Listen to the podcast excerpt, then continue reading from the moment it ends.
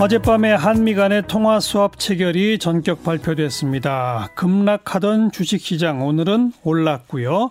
급등하던 어, 달러와 환율은 오늘 좀 내려갔죠.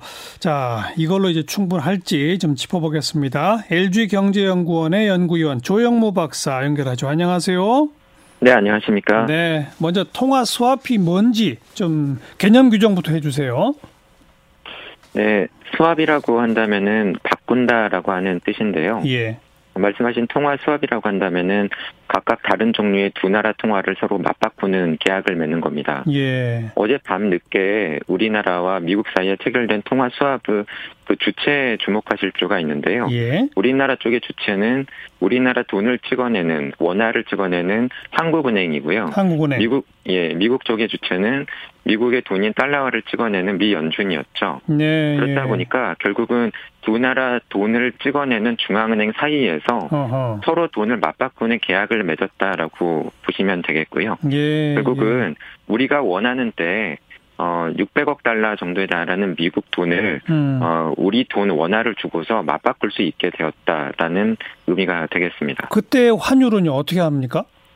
그것은 그 통화 수합 계약을 맺을 때그 예. 계약 시에 설정된 그 환율을 가지고서 서로 맞바꾸게 됩니다. 네. 아, 그럼 뭐 반대로 달러, 그러니까 미국 입장에서도 원화가 필요하면 600억 달러 어치의 원화를 또 마음대로 필요할 때 갖다 쓸 수 있다 이런 거고 그렇죠. 그런데 서로 간에 예, 그렇죠. 그런데 현재 상황은 예, 전 세계 금융 시장에서 달러화가 부족한 상황이고요. 예, 예. 달러화가 부족하다라고 하는 것은 결국은 금융시장에서 이야기하는 어, 돈이 부족하다, 유동성이 부족하다라는 의미로 해석을 하시면 되겠습니다. 예, 왜냐하면 국제 금융 시장에서 아직까지는 미국 달러화가 기축 통화의 역할을 어, 하고 있고요. 그렇죠. 그렇다 보니까 어, 국제 금융시장에서 주요 금융기관들이나 펀드가 예, 어, 결제할 돈이 부족하다라고 하는 의미는 결국은 달러화의 부족을 의미를 하게 되고 예, 최근에 우리나라 원 달러 환율이 급등을 한 것도 그렇죠. 결국은 국내 외환 시장에서 달러화가 부족 상대적으로 부족했기 때문에 나타나고 있는 현상입니다. 음, 지금 이제 코로나 19 때문에 전 세계 경제가 타격을 받아서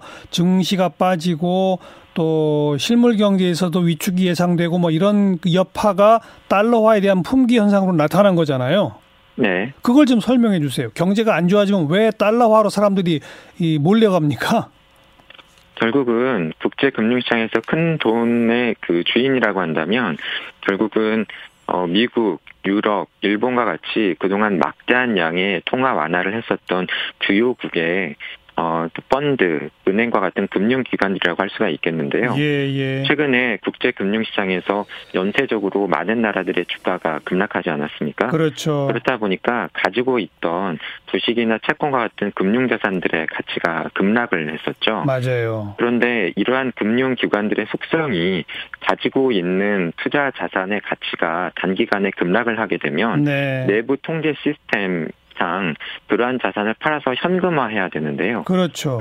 예, 어, 이러한 과정이 생기게 된 것은 사실은 이러한 내부 통제 시스템이 허술하다 보니까 예. 글로벌 금융위기를 거치면서 어, 금융기관들이 망가지고 커다란 고생을 했었던 선진국 어, 정부 또는 금융감독 당국이 이러한 시스템을 만들었기 때문입니다. 네. 또한 네. 이렇게 돈을 넣어두었던 펀드가 지나치게 손실이 크게 나면은 투자자들이 내 돈을 꺼내달라고 하는 경우도 많이 늘어나게 됩니다. 인출 요구가 빗발치겠죠. 그렇습니다. 이 두 가지 경우 모두 다 어, 돈을 투자를 했었던 펀드나 어, 금융기관들 입장으로서는 예. 현금화시킨 돈을 내주어야 되는 상황이 되게 되는데요. 그렇죠. 결국은 이렇게 어, 자산을 팔아서 현금화한다라고 하는 의미는 결국은 어, 주요국 중앙은행들이 풀고 있는 돈 중에서도 달러 화에 대한 수요가 급증하게 된다라고 하는 의미가 되는 거죠. 알겠습니다. 600억 달러라고 하는 게 저 한미 간의 통화 수합이 이번이 두 번째죠.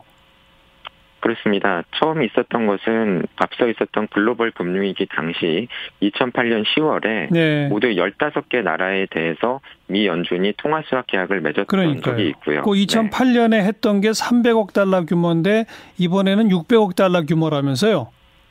그렇습니다. 당시에는 300억 달러 규모로 15개월 동안 지속이 되었고요. 예. 이번에는 6개월 동안 아, 모두, 아, 6개월 동안 모두 600억 달러에 대해서 예. 우리나라와 미국 사이에 통화 수합 계약이 체결된 거죠. 그 600억 달러 정도면 충분한 겁니까? 어떻게 보세요?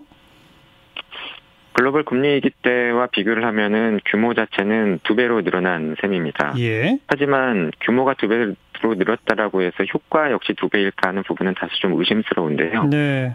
왜냐하면 어, 이러한 통화 수학 계약을 맺게 된 결과 한국은행으로서는 우리 돈 원화를 주고 아무 때나 미국 돈 600억 달러를 받아서 한마디로 바꿔서 국내 외환시장에 공급할 수 있게 되었기 때문에 그렇죠. 적어도 서울 외환시장 안에서는 달러 부족 현상이 상당 부분 어, 완화될 가능성이 생긴 거죠. 네. 하지만 어 이러한 상황은 국내 외환 시장 또는 어 이번에 원래 다섯 개의 나라였던 국가가 모두 아홉 개가 추가가 되면서 어 모두 14개의 나라에 대해서 통화수학 개혁이 체결되게 된 상황인데요. 예. 이러한 나라들을 제외를 한 다른 나라들에서는 음. 국제금융 시장에서 여전히 어 달러 부족 현상이 유지될 가능성이 있겠죠. 예. 또한 예. 어, 이러한 달러 부족 현상을 촉발시킨 것이 지금 우리가 경험하고 있는 코로나19 경제 위기. 그, 그 원인이 질병이라고 하는 것이기 때문에 그렇죠. 질병 자체인 코로나의 상황이 호전되지 않는다라고 한다면 예. 국제 금융 시장에서 달러 부족 현상은 지속될 가능성이 있겠고요. 네. 결국은 큰 틀에서 국제 금융 시장에서의 달러 부족 현상이 해소 해소되지 않는다라고 한다면 음. 어, 효과가 다소 제한적일 가능성이 있습니다. 예. 근데 이 금융과 실물 경제라고 하는 것이 서로 연동돼서 뭐 함께 가긴 하지만 또 좀 구별해서 볼 수도 있는 거 아니겠습니까? 그러니까 네. 이 한미 간의 통화 수합이 달러 그 수요를 어느 정도 좀 충족해서 금융 시장에 최근 얼마 동안 한 보름 동안 있었던 그 급락 현상을 진정시키고 안정시킬 수 있을 거라는 기대는 금방 이해가 되는데 근데 지금 전 세계적인 코로나19로 인한 경제 위축은 각국 간의 교역의 규모가 우선 줄어들고 뭐 관광객들이 다니질 않고 물건이 안 팔리고 그러다 보니 못 만들고 자동차 회사들도 다 공장 문을 닫고 이런 실물 경제상의 큰 타격 이거를 통화 수합으로 해결할 수 있나요? 네, 정확하신 지적인데요. 예. 앞서 있었던 글로벌 금리 위기 당시와 이번 저희가 겪고 있는 상황의 가장 큰 차이점이라고 하겠습니다. 그렇죠. 글로벌 금융 위기는 출발은 미국 주택 시장이었지만 미국 주택 시장을 담보로 해서 거래됐던 많은 파생 금융 상품이나 채권의 가격이 급락하면서 발생했던 기본적인 속성이 금융 위기였던 예. 상황이죠. 예. 그렇다 보니까 이러한 통화 수합이라던가 또는 주요국 중앙은행들이 금리를 인하하고 돈을 풀는 것이 그 당시에는 상당히 효과를 거두는 측면이 있었죠. 그래요. 하지만 지금 상황은 말씀하신 것처럼 질병의 감염에 대한 공포 때문에 사람들이 외출, 외식, 여행 같은 것을 하지 않고 예. 이와 연관된 업종을 중심으로 한 기업들의 실적이 악화되거나 예. 또는 도산하는 기업들이 늘어나지 않을까 하는 공포가 핵심이거든요. 그렇죠. 한마디로 이러한 상황에서 과거처럼 돈만 푼다고 해서 이러한 상황을 해소할 수 있을 것인가? 예. 그것이 앞서 이러한 통화 수합 이전에 음. 미국이 금리를 정책 금리를 제로까지 낮추고 예. 어, 다시 양적 완화를 시작하기로 하고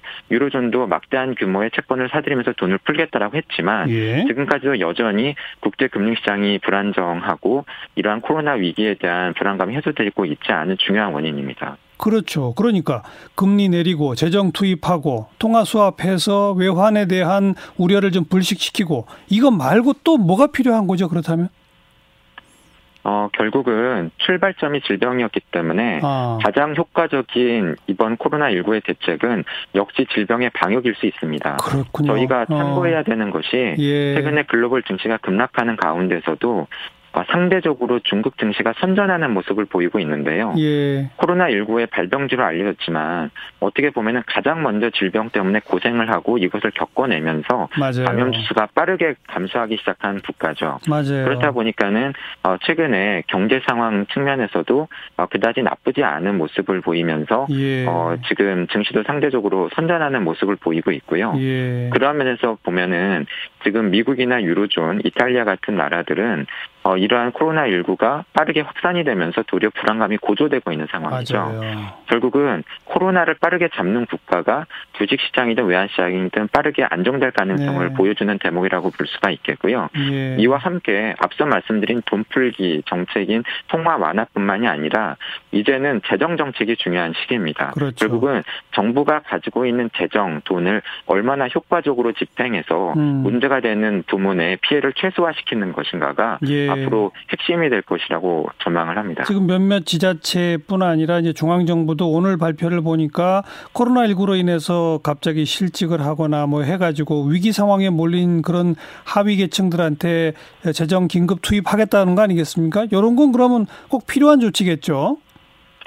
뭐 기본소득이라고 하는 용어를 둘러싸고 지금 많은 논란이 있고요. 예. 해야 되느냐 하지 말아야 되느냐 또는 효과가 있겠다 없겠다와 둘러, 이런 것들을 둘러싸고 논란이 있습니다. 예. 하지만 제 개인적인 생각이지만 어차피 정부가 쓸 수 있는 돈도 한정되어 있거든요. 예. 한정된 재정 지출 역량이라고 한다면 그리고 그것이 기본적으로 국민의 세금이거나 또는 국가가 빚을 내서 하는 것이라고 한다면 네. 그것을 제대로 그리고 효과를 극대화시키면서 쓰는 것이 가장 중요하겠죠. 예. 그런 면에서 본다라고 한다면 너무 많은 계층에게 적은 금액을 골고루 나누어줘서 예. 소비를 끌어올리려고 하기보다는 예. 조금 전에 말씀을 드린 것처럼 이번 사태로 인해서 피해를 집중적으로 입고 있거나 그렇죠. 또는 도산이나 폐업의 상황에 내몰려 있는 계층에게 네. 지금 언급되고 있는 것처럼 융자를 해주거나 돈을 빌려주는 것이 아니라 예. 아예 그냥 지급을 해주더라도 예. 이러한 계층들이 딛고 일어서거나 예. 또는 폐업이나 도산을 하지 않도록 도와주는 것이 예, 예. 한정된 재정 지출 역량을 효과적으로 쓰는 방법이라고 생각을 합니다. 예.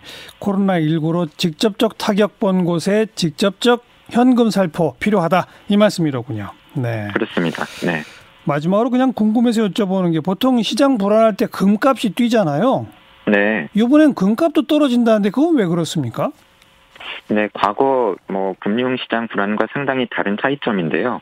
그건 역시도 앞서 말씀드린 것처럼 극단적인 현금 선호, 한마디로 달러가 필요한 상황의 결과라고 보시면 좋을 것 같습니다. 아. 한마디로 예전에는 상대적으로 안전해 보여서 주식을 팔 때 금이라던가 미 국채 같은 자산을 사면서 그 가격들이 올라갔었는데요. 예, 예. 현재는 금이나 미 국채까지도 내다 팔면서 현금을 확보하다 보니까 최근에는 어, 금이나 국채 가격까지도 떨어지고 있는 상황이 나타나고 있습니다. 뭐니 뭐니 해도 현금이다. 그중 달러다. 그게 너무 지나쳐서 그런 거로군요. 네. 그렇습니다. 고맙습니다. 여기까지 알겠습니다. 네, 감사합니다. LG경제연구원 조영무 연구위원이었어요.